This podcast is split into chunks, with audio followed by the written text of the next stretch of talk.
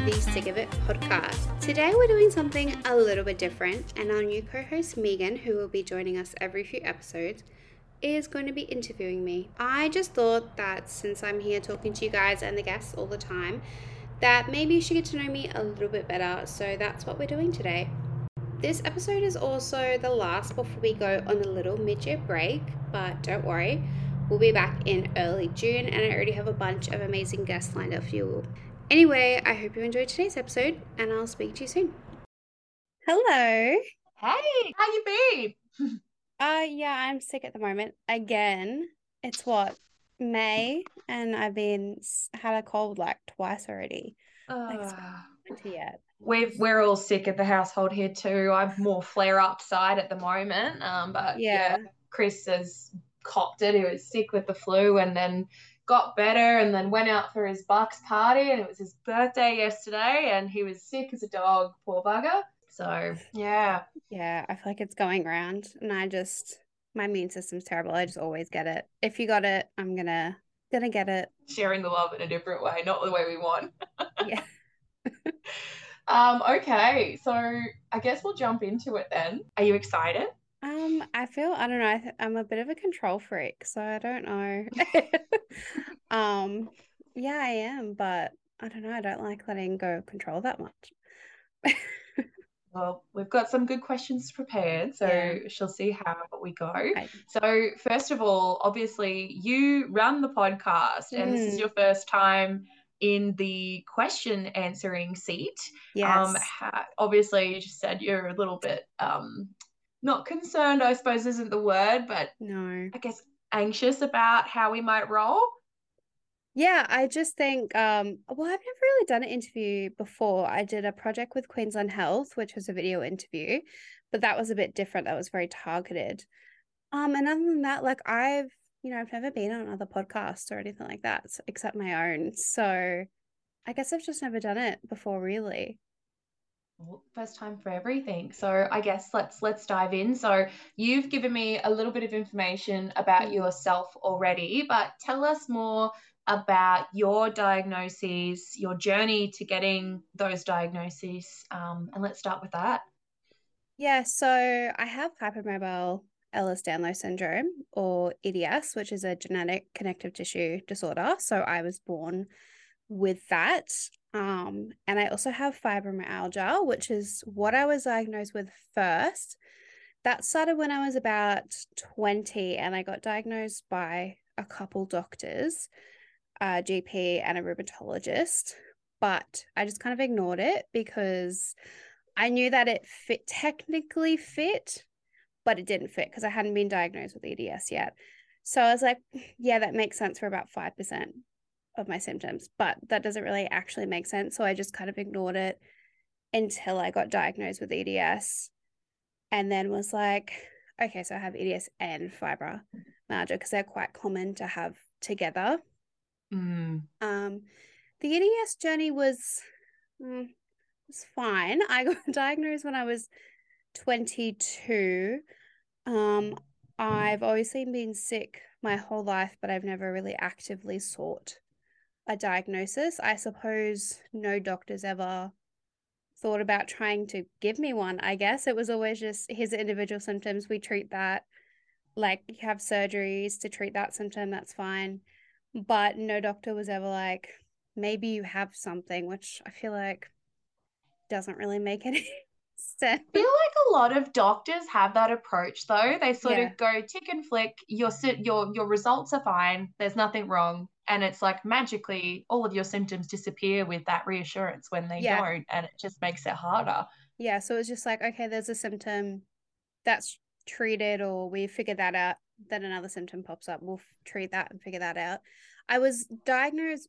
I mean, I don't know if you technically did get diagnosed, but I was diagnosed as hypermobile from a very young age in my whole body, um, which in the last few years I feel like should have been a red flag because, you know, if anyone told me they were hypermobile in their entire body and they had other medical conditions, I would be like, well, you probably have EDS or HSD, mobility spectrum disorder.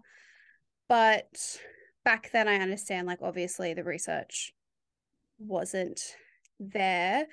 And it wasn't until like a few years ago I did realize that other illnesses come with hypermobility. Like I was just thought I was hypermobile and that was it. Like I was just yeah oh that's the thing though like i actually learned the same thing recently um i'm going through additional diagnosis myself mm. and my occupational therapist straight up asked me if i'd investigated eds and i just said yeah. no like i don't know. i don't think i fit the criteria um, and then she mentioned that the hypermobility can come on a mm-hmm. spectrum um, yeah. and it overlaps with so many other issues and like you i have fibromyalgia um, and going through all that sort of stuff and breaking it down. So it can be really hard to sort of determine what symptom lines up with what and what's actually the root cause of those things. Yeah. Like normally with hypermobility, you know, you can get hypermobile if you say you're a dancer or you're a tennis player, but that's normally in specific parts of your body and specific joints. If someone like says to me that they're hypermobile in their entire body and they have other medical conditions going on, like that's a re- big red flag to me. And yeah, like the step down from hypermobile EDS is hypermobility. Oh my goodness, I can't speak. Hypermobility spectrum disorder, um, which yeah, it's they're quite similar. It's basically the step down from EDS. Yeah, and I guess how do you go, you know, managing both of those conditions? They're so different, but have a lot in common with each other, and I can understand how the chronic fatigue associated can really wipe you. How do you manage? What do you mm. do on a day to day? Um, I try. I'm not the best at managing my health. I feel like it's been only the past few years. Like I really do think I was just like the treat the symptom and that's it. And it wasn't until I got the diagnosis of EDS that I started doing other things. I think seeing specialists has probably been one of the biggest things. Like I have been really bad at seeing her lately, but going to the physio, um, you know, we don't do any exercises or anything. She literally just loosens off my joints because basically every joint in my body is tight. I haven't found an area of my body that is not tight. And with time, that causes like increased pain and can cause problems. Um, so I literally just go to her and she basically gives me like a mm really painful massage. Um, it is very painful when you get someone who's good though and, yes. and knows what they're doing, especially with your fibromyalgia and your yeah. muscles. Oh my gosh, it hurts so bad, but then you feel so much better for yeah. at least a day or two afterwards. Yeah. My yeah, my flexibility, because you know, technically everyone always thinks with hypermobility or EDS, you're super flexible, and that's super like that is true. I used to be very flexible, but most people go through that stiffness phase and i kind of went through that like probably in my early 20s so now my joints are very stiff so i'll go see her and all of a sudden i'm like super flexible after a 30 minute like appointment just because of that loosening off my joints. Do you find that um you know maintaining movement is a big core player um in in in improving and and sustaining your ongoing wellness with those conditions? Yeah i do. Um like i you know anyone who follows me on instagram knows that i like to hang around on hoops and poles. Um yeah i do think movement is a big player. I notice that my joints are stiffer if i'm not moving very much um which can be hard obviously because you know fatigue and energy levels sometimes you're just not gonna you don't have the energy to do that it's a hard gamble yeah. sometimes to play it off because you're trading sometimes tomorrow's energy yeah. for loosening up those joints and muscles that keep you mobile keep you moving um, which you know if you do that enough times over a course of your life, uh, especially in space of a few weeks or days, you end up with a couple of days there each each month where you're just flat because you've used all of your energy and borrowed all of tomorrow's energy too many times. Yeah, physical activity I think is my biggest hate when it comes to EDS and everything because I do really like doing aerials and dance and pole and everything, but my muscle gain is like it's like almost impossible for me to gain muscle and I lose it straight away. My fatigue levels, like you know, there'll be a month where I'll do like four classes, five classes a week, and then I do like one in three weeks. Like it's just not consistent. and, yeah, it uh, catches yeah, up. Yeah. But it's great, I think, that you're even taking the initiative to go and do that for yourself because I know there are so many people struggling with these conditions who can't find the energy to go and do Yeah. those sorts of activities or even just doing a walk around the block is is challenged not just physically but mentally knowing that you're about to exert that energy borrow tomorrow's energy and the payment that you're going to have to to give to do that like i think that's that's really brave as well and it's excellent that you're taking that to opportunity to to push yourself Thank you. I try. It hurts, but um I try. oh it's, sometimes you think about these things it's just like existence is pain like come on yeah, bring it on ugh, like the last like couple weeks, I'm like honestly I barely left my house. What is it? It's a long weekend. I've had two days off work. I left my house like one day. I think out of the Yeah. five. Oh, it gets like that. Like I had my my bridal shower on Saturday and it only went for a few hours and I went into flare up after and I'm on day 3 or 4 and my leg everything is still swollen and sore and like I all I did was like sit and stand and talk for a few hours. Yeah. It wasn't like I ran around or did anything crazy like it's it's crazy how much little things can add up and really impact your body. Yeah, yeah I think that's what people don't understand. Like when it comes to working from home, like with it, for example, for a job, people are like, well, if you're sick, you can't work from home. It's the same as working from the office. It's like, yeah, well, I don't have to get up as early. I don't have to get ready. I don't have to drive or catch the bus there. Like, so that's a lot All the more stress energy. of the commute. Like it's just a lot more energy saved. So it's like, yes, technically I'm not well enough to come into the office, but I would be well enough to work from home. But like regular people don't really understand that.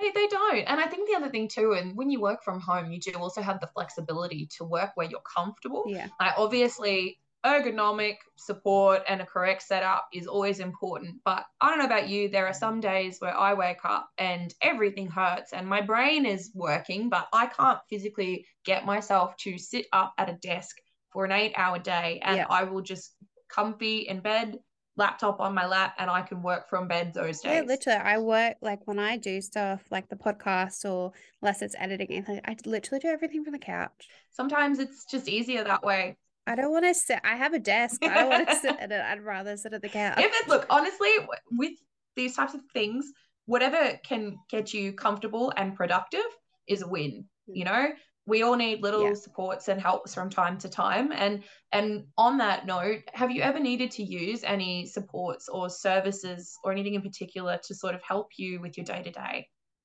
Um, not really. Like obviously I see doctors, I see specialists, I see a physio, I see a dietitian.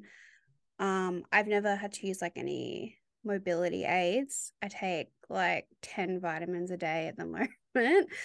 Um, and I guess the main thing was medication. Um, up until a few months ago, I was on amitriptyline for migraines and well it, i was put on it for migraines but it also helped with the fibromyalgia pain and i recently went off that um because my doctor was a bit concerned about being me being medicated for so long without being off it i think that was like such a big help at the time um and i do Mhm. take medication at the moment for ocd but other than that i think it's just like general seeing doctors, specialists, like there's nothing particular that I've had to rely on.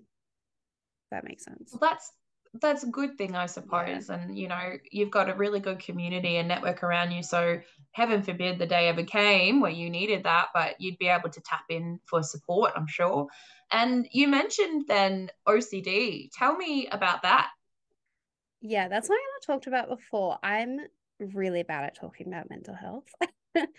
um, I don't talk too much about OCD because I don't, I'm not as much of, not as knowledgeable on it as like EDS, fibromyalgia, and it's more of like a newer thing. Um, but like I do have OCD and I have had it for God, probably I don't even know how long, for ages. But Um, yeah, it's not something I can talk about too much because I just it is still like quite a new thing. Yeah. New diagnosis. And and I think too there's a lot of challenges tied to OCD because it's such a throwaway comment that Yeah. people make.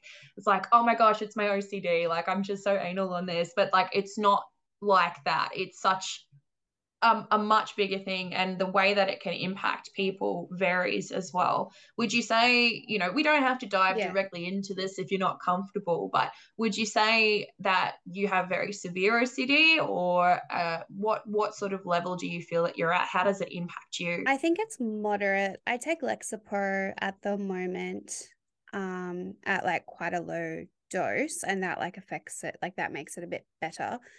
So I don't know. I think I have lived with it for a very long time that I'm not always like the best judge of like how bad my mental health is. I think at the moment it's like probably a bit below moderate. Like it, it does take a lot of like time throughout my day, particularly like before I leave the house, before I go to bed. Like I like to check things a lot.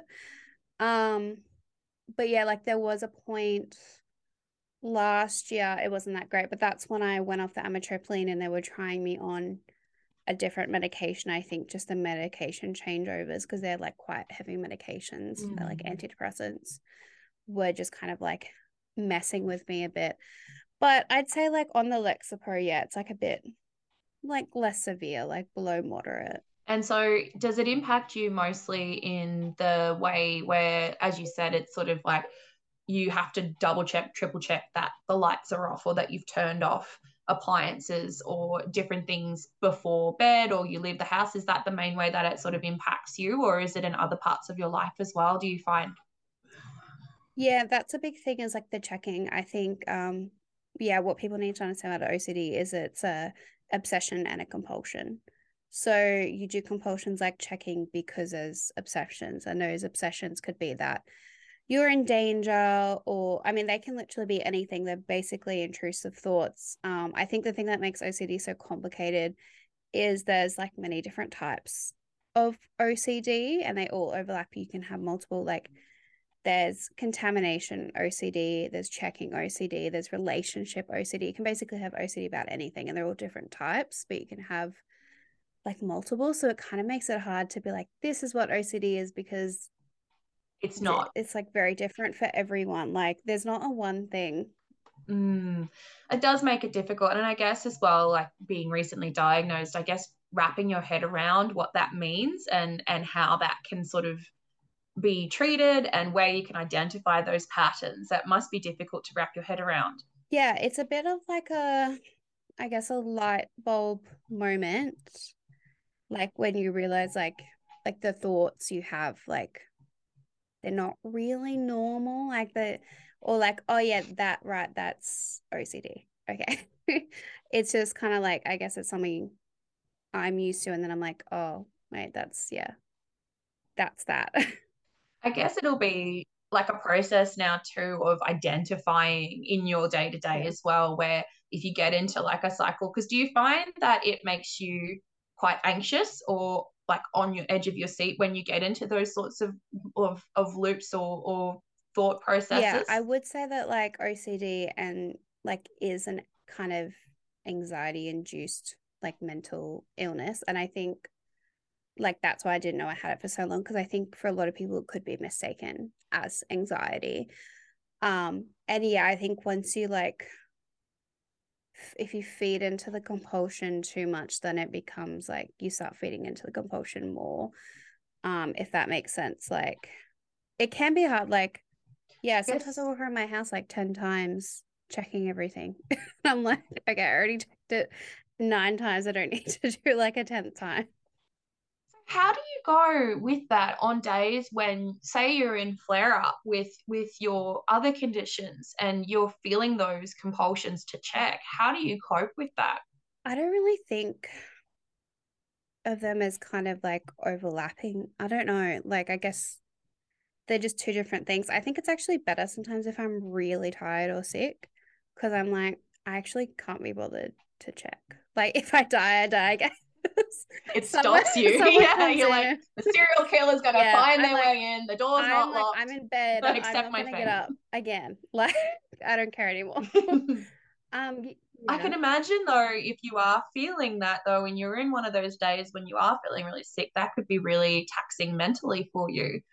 Yeah, I'm I think I got in a good habit of just ignoring my mental health. So I don't really like it's just there. I'm Not sure if that's a good habit. um look, that's okay it's, though. um, it's I don't recommend it. Um I'm fine, but like also not. Like I wouldn't recommend everyone should go see a therapist. Don't do what I Therapy. Therapy is great. I recommend it as well. But I completely empathize with you there because really, like, I think all of us, regardless of being in like diagnosed with chronic illness or Yeah. disability or whatever it is, that's that's a catalyst and a factor that can really, you know, cause an impact with mental health. But everybody has challenges with mental health, and we all, I think, get into routines where we don't prioritize it because it's something that's like, oh, I'll deal with that later. I'll put that in the tomorrow Yeah. box, or you know, I'll I'll circle back when I need to. And over time, it just builds and builds and builds to a breaking point. And you know, I know with fibromyalgia, I'm not sure Mm. with the EDS, but that can really be set off by stress Yeah. triggers, um, and emotional triggers, and and it can be really really disabling um, when that gets sort of set off. Do you find? I mean, I know you said you're you're sort of not the best with looking after your mental health, but do you do anything in particular that helps you to cope with those sorts of things, or do you kind of just fly on the seat of your pants and manage it as you go as best as you can? yeah, that's pretty much been my approach for 25 years. Um, yeah, I take the Lexapro and because the thing was I was taking the amitriptyline for migraines and and uh, the pain and off the amitriptyline and then my mental health got really bad and I was like and because amitriptyline what is an antidepressant and even though I was taking it for pain it's still an antidepressant and it was actually helping the OCD for like 5 years and then I went off it I was like oh my god this isn't great. so I think There's the Lexa- loophole. yeah, so the Lexapro I think is the first time I've taken medication just for like a mental health thing. Um, even though technically I was taking the amitriptyline, I just didn't know that it was doing anything. I- yeah, so I guess that's the main thing. How do you feel on those medications? Like personally, I've actually taken both as well. I did the opposite. I was Lexapro and then on to the amitriptyline. Um, Yeah, and I take the amitriptyline for my um, FND and fibromyalgia pain and migraines Yeah. as well, but low dose, so it does help with the any depressive side of it. Um, did you experience any side effects on either medication, and how did you manage Mm. that? So I've probably been on the Lexapro for just over six months now. Didn't notice anything. The amitriptyline is a little bit tricky because I started getting heart palpitations two and a half years after taking the amitriptyline. Hmm. And they did a bunch of tests and they were like, no, your heart's fine. And then two and a half years later after that, after taking beta blockers for those two and a half years to slow my heart rate down, I was watching Grey's Anatomy. Of And they were like, I'm yeah. And um they were like, amitriptyline causes heart palpitations. I was like, oh, does it? I didn't know that. oh my gosh. And then I Googled it and I was like, oh, it does. And then I that was the main one of the main reasons I went off the amitriptyline. And I went off the amitriptyline and the heart palpitations stopped within a week. But and I was like, oh, so it's it was the amitriptyline the whole time. But then now I get heart palpitations again. So Hard to know. the amitriptyline, um, I don't know if it set off the heart palpitations or if it was the main cause because now I'm not on it and I don't, and I still get heart palpitations. Mm, mm. I started getting them again. So that was the main thing at the time, but now I can't guarantee That was what it was. if it was. You've just raised that though, Because- because like I actually Mm. didn't know that was a side effect. yeah. And it's, And I got really, yeah, I got really annoyed because I went and saw a cardiologist. I saw multiple That's a lot of doctors about this. And yes, I it, and I didn't have a job because it was 2020, it was COVID. Oh my god. And um and then I was like, did no one read the side effects of the medication? Like the one medication I'm on, and that's literally listed as one of the main side effects. And I was like, no one read it because, you know, whether the heart palpitations are caused by something else now or not, within a week of being off the amitriptyline, I didn't have to take any beta blockers and my heart palpitations stopped for about three months until they slowly built back up again. So I was like, did no, like, no one, why did I learn this off Grey's Anatomy? And of all places, too. Like, you know, some of me and my friends who have like medical knowledge, uh, we watch these shows and it's just like, I can't believe they're doing that in these shows. But then every now and then you get these little nuggets and you're just like, fact check, Google, yeah. tell me, is this real? like, why, why is this fictional show teaching me about like, my reading me. I'm like isn't that what the specialist was for? Oh but it's so, yeah. such a common thing though. Like i know you said you don't take too many medications it's mostly vitamins but how often do you see that a gp will just throw you on a random medication without properly informing you about the pros and cons the side effects? And even you go to the pharmacy and they don't always give you information now. Like it's really challenging and you know, something I experienced as well when I was growing up and going through my own diagnosis journey. So many doctors just put me on medications after medications, and it ended up being that we were treating the side effects of the medications rather than yeah. the root cause of the problem, which sounds like what's happened there for you is they've gone, yeah, this will work for you perfectly. And then you've had a side effect from that medication, which they've added another medication to treat rather than yeah. reviewing the root cause of it. Yeah, I think a lot. Like, you know, um, I think the only thing I was told about amitriptyline was it can possibly be addictive. That was about it. Um, but my current doctor I'm seeing now, she was like quite appalled because I was on the amitriptyline for five years and it was for migraines. And she took me off it. She's like, Well, you've been on it for five years. I want to see what happens when you stop. And I started getting a few migraines here and there. And she's like, Okay, like let when you get a migraine, I want you to drink two liters of water. And then it like worked. And she's like, why did no one tell you to do like no one did the basics of migraine care with you when you first started getting migraines? They just put you on medication. And I think she's too, like, I don't know why anyone didn't do like basic migraine management no. with you well, I originally. that's the struggle though. Like you've got to find a GP who has the knowledge about those things. Like it's common things that yeah. happen, but so many of them don't know the basics. And you've got the other side of it where say you're someone like us who we know our bodies really well. We come in we say this is all the problems. I've tried xyz um, they don't offer any additional suggestions and the medication is the fastest and easiest way to basically shut us up. Um, not necessarily treat us depending on the person you're working with. Um, and you know there are a lot of different things you can try for migraines. Sometimes they just don't work and medication is the best option. Um, but yeah it's it's crazy though that it just you just don't get that holistic sort of look at the root problem see what's happening in that environment how we can try to fix things before escalating to medication you know? It just doesn't happen. Yeah. Yeah i mean when i saw the cardiologist they did uh holter mon- two holter monitor tests uh, echocardiogram and a stress test and everything was fine and he's like okay. Yeah. Everything's fine it's like obviously everything's so, fine. Like sorry, yeah. my heart's not doing the thing while I've got a camera on me. Like yeah, he he was just kind of like that's it. And then me and I had just gotten diagnosed with EDS like a few months earlier, and it is a symptom of EDS, like heart palpitations. So I was like, my doctor and I were like, oh, could it be that? he's like, yeah. Like he was just like, okay, yeah, it's the EDS. Oh my gosh, well, it's the same thing. But again. all he had to do was Google amitriptyline. just Grey's Anatomy, man. That's what you got to watch. Just get, you'll get all your medical answers from shows like that. Oh my god. I. So I want to swing around as well, and I want to discuss a bit more about your advocacy work because you mm. work with Champion, um, like I do, yeah. And obviously, you're hosting this wonderful podcast, which I think yeah. is a great way to sort of pull a bit more out of people in a conversational, comfortable environment, which you do fantastically, you. might I add. Um, how tell me more about how you got into advocacy and why you're passionate about it. Um, I think like it it, it did start with my diagnosis. Um, like I didn't consider myself chronically ill or anything like that before my diagnosis, which technically doesn't make sense. I had the exact same symptoms and everything. But I don't know, like it's kind of hard to like it didn't feel valid. And it was very hard to explain to people like what do I say?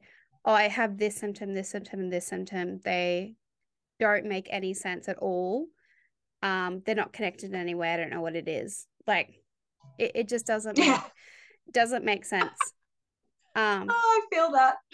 like it just doesn't seem valid without a name or anything. Well, that's it. It's so hard though when you're going through diagnosis too, because I'm in the same boat right now where I have some things yeah. diagnosed, but there are things that don't match and still going through that. And it's like, how can I be a voice of advocacy when I myself don't 100% know what's going on? You know, I could be speaking on let's I don't know fibromyalgia for example and it might find out later down the track that it's not my fibromyalgia and so you know the awareness I've raised on that might not be valid or relevant but yeah. I guess like at the crux of it though you are still raising awareness and bringing attention to causes that are important and minorities of people who are suffering as a result of those conditions. And um you know you've done so much good work in this space already and just continuing that advocacy is is such a, a strong thing to do honestly.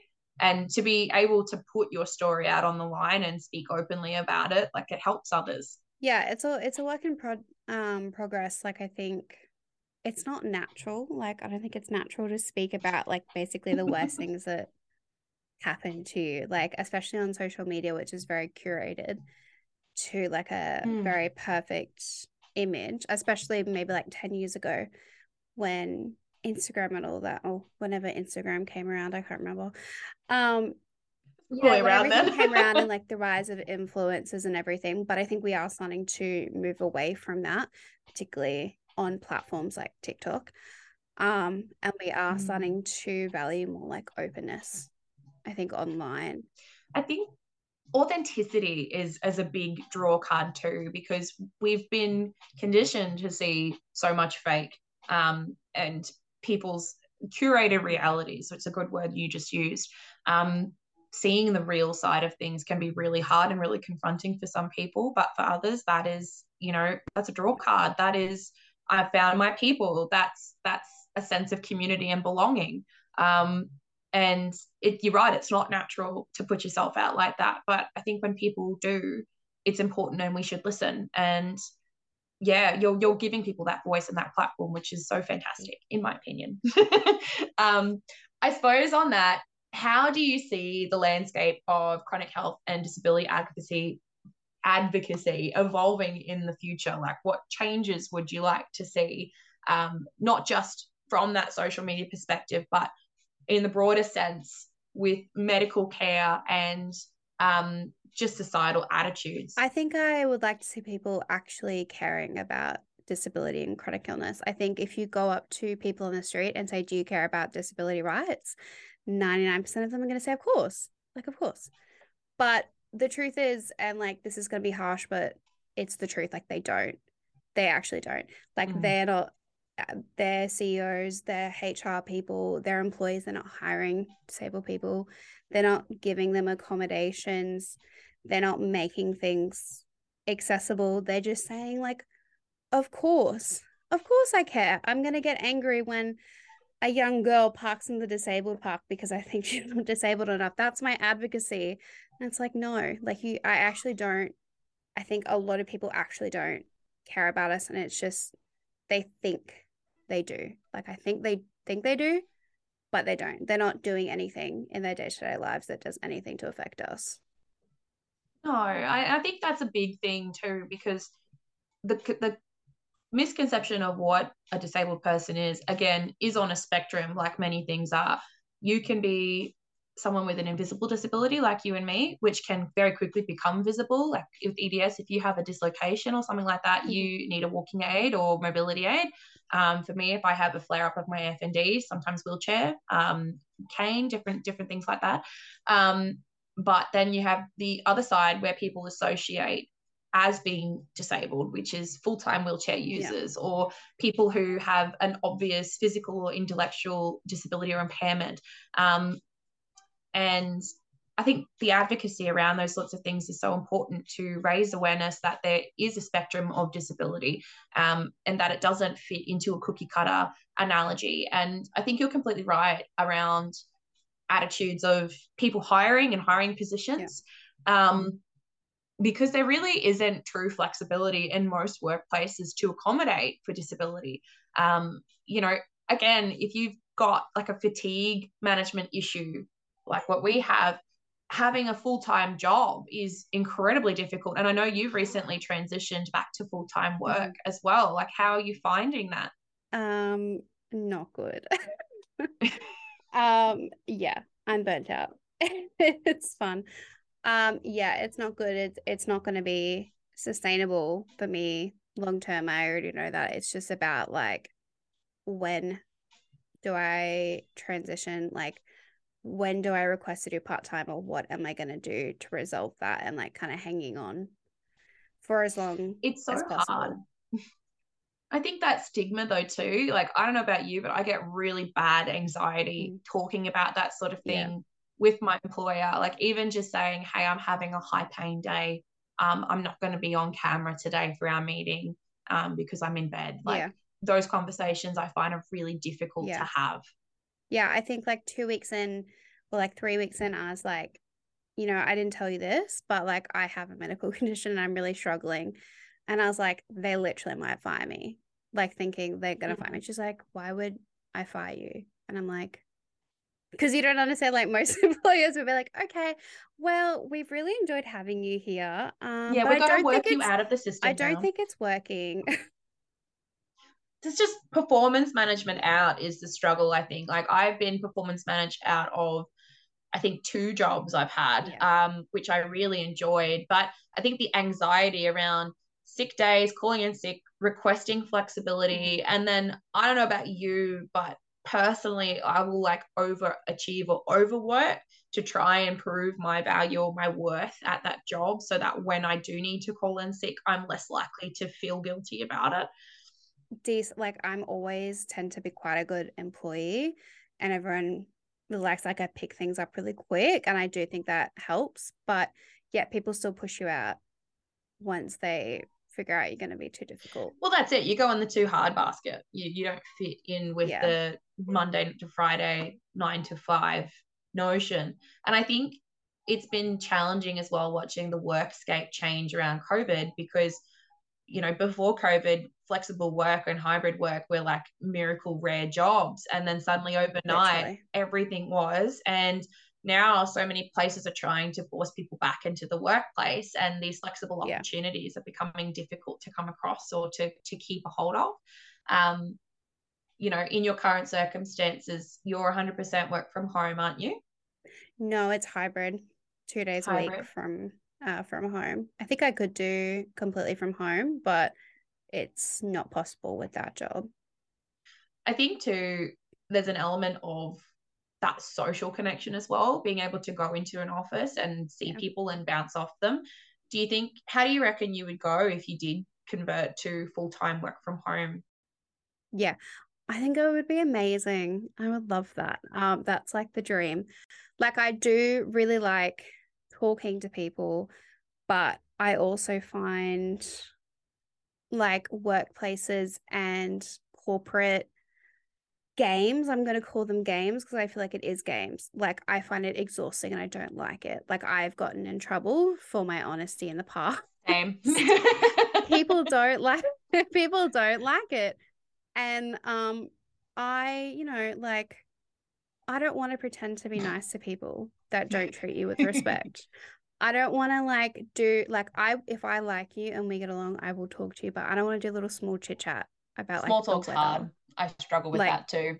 I don't like I just don't I just don't care. Like I don't want to do it. And there's like can be a lot of games. So I think I would like remote and then I could just have a little schedule. Like I could do some yoga in the morning and sleep in and drink my coffee on the couch. I just feel like it would be yeah, and nice. I guess that way too you can you can change your day to suit your needs on that day. Yeah. Um I find that, yeah. you know, I, I'm working from home full time now. I only recently transitioned from hybrid.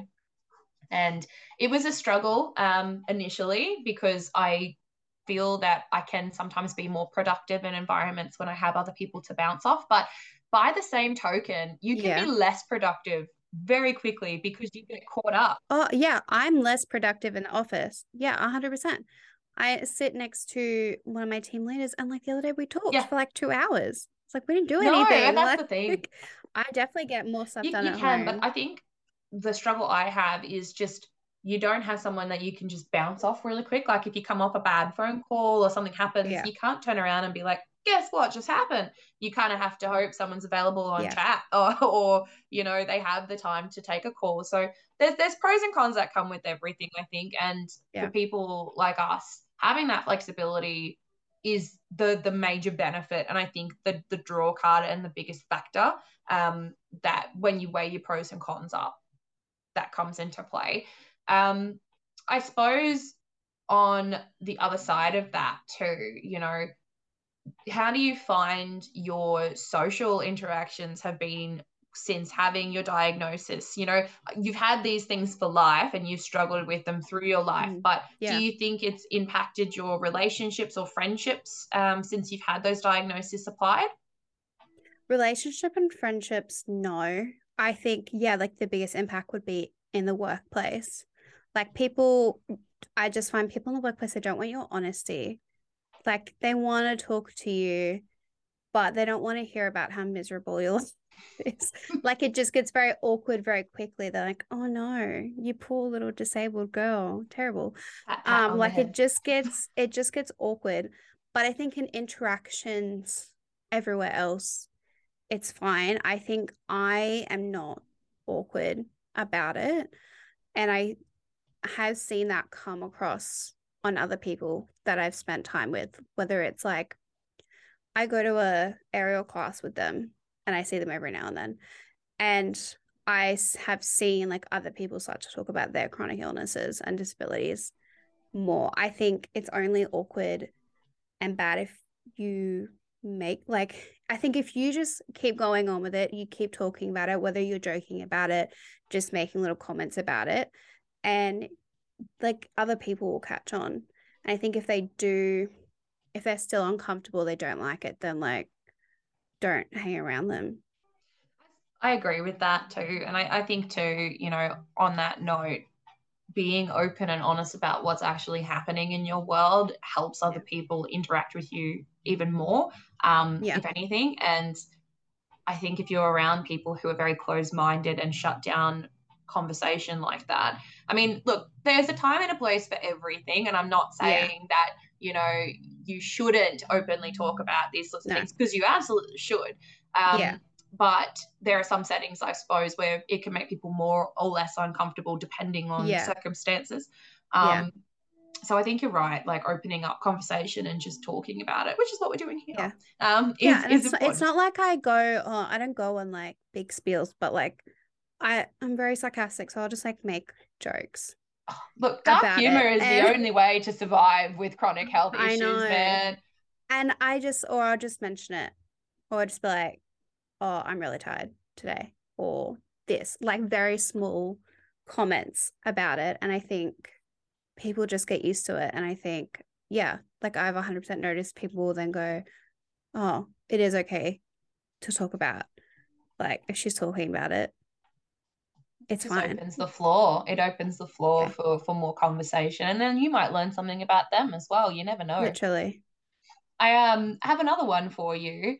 What mm. advice would you give to other people on a diagnosis journey or who are struggling with the same or similar conditions to you, uh, based on your own experience? I think there's a couple things. I think the first thing is like you're not a doctor, but you know your body better than anyone else you know?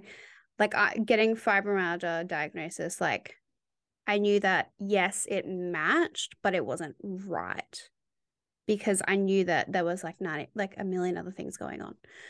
And also like you've just got to press on and i think it's really exhausting like it's exhausting having to go to multiple doctors and advocate for yourself but like at this stage that's unfortunately just what you have to do you know, I basically, you know, EDS has a diagnosis criteria. And when a rheumatologist refused to do it with me, I just found another doctor and was like, you're going to do this with me. And yeah, like he could have technically said no, though I wasn't really giving him much choice. But you just you just kind of have to keep pushing on. And it, it sucks. Like it's not fun having to be basically your main provider of care, you know, finding the right doctors and Googling and doing research. But I think you just got to advocate for yourself and know that you know yourself better than anyone, no matter how long they've spent in med school or how much experience they have. And I think on top of that too, like how much can you really know about someone based on a 15 minute consultation? You know, there's so many layers and I, I completely agree with you. You've got to sometimes just put your foot down. And I think um, one of the things that I found was actually from another person in the disabled community who I spoke to who said if you ask them to write down that they refuse to do something Mm. magically, they'll do Yeah. it. Yeah. They don't want to admit like that they didn't try. Um yeah, it's just fortunate. I have found like and you know, I know this isn't the case for everyone. I personally found that younger doctors, at least in GPs, are better. I've found that older doctors are like in GPs, they're just very close minded. I think they've been seeing people with colds for 30 years and now they're just like, they really do not expect anything rare or unusual at all. And I know that there's some great older doctors out there, but I personally have found that all the younger doctors I've seen have been the best doctors and they've been much more open minded to other things and to doing research and learning, even if they don't know exactly what you have or what it could be. I have to agree with you there. I've had the same experience, and I find even some of the older doctors I've engaged with, the ones that have been most helpful have been the ones that have been involved with learning, like ongoing learning, Yeah. actively being involved in what's going on in their communities, um, you know, going back to do different work with universities, things like that. Um, it's so hard to find a good doctor, though. Um, it can be really, really hard. And finally, to wrap us up, what are some of your current projects or initiatives related to chronic health and disability advocacy? Um, and how can listeners get involved or support your work? So obviously I am signed with Champion Health Agency and the amazing Anya. Um, and there's this podcast, um, which I would love to get back to once a week at some point, although don't cross your fingers it's gonna happen in the next couple of months. Um, you know, obviously so like listening to the podcast, listening to people's stories, I think just listening to people in general is obviously something that you can do to support people with disability and advocacy in general. Um, and as a little like fun side thing, I just started doing Chronically Rosie, which is at the moment just stickers, but like disabled themed items. Um, and um, my brain's just always going, so I always doing stuff. But I think, yeah, most of this podcast, and you can find it Sick of It podcast, and me, I'm Raimy underscore Rose on Instagram and on LinkedIn. I've been trying to get into LinkedIn more. LinkedIn's a fun place to, to be. Hey, It is. It's difficult to get an audience, but you, it builds. It it's just like such LinkedIn is such a good opportunity. Sometimes I hate it because it can be a bit cheesy, and I really hate the cheesiness. But it- it's really good. Like I made a post about the podcast, and then two days later it was in the news article, like the podcast, and I know that they found it from that post. So I think LinkedIn. it's important to do networking. It is. I think there was one other thing too that I saw recently on your LinkedIn. We can buy you a coffee now. yeah, you can buy us coffee now. Um, I don't make money for the podcast. Surprise. Um, yeah, you do not have to. Um, we do have a buy me a coffee link if you would like to support the podcast. You absolutely do not have to, you know, especially considering the economy, um, inflation. but if you would like to, um, you know, while at this stage while the podcast is not making money, that would be very much appreciated. Wonderful. Well, thank you so much for your time today, Raimy. It's been lovely talking with you as always. Um, what's next? For me or for us? You tell me. uh, what's next is me. Megan is going to be on the podcast uh, occasionally as a host because we have good flow. we have good flow. we do have good flow. Um, yeah, I Exciting. feel like that's kind of the That's end. kind of the end. Also.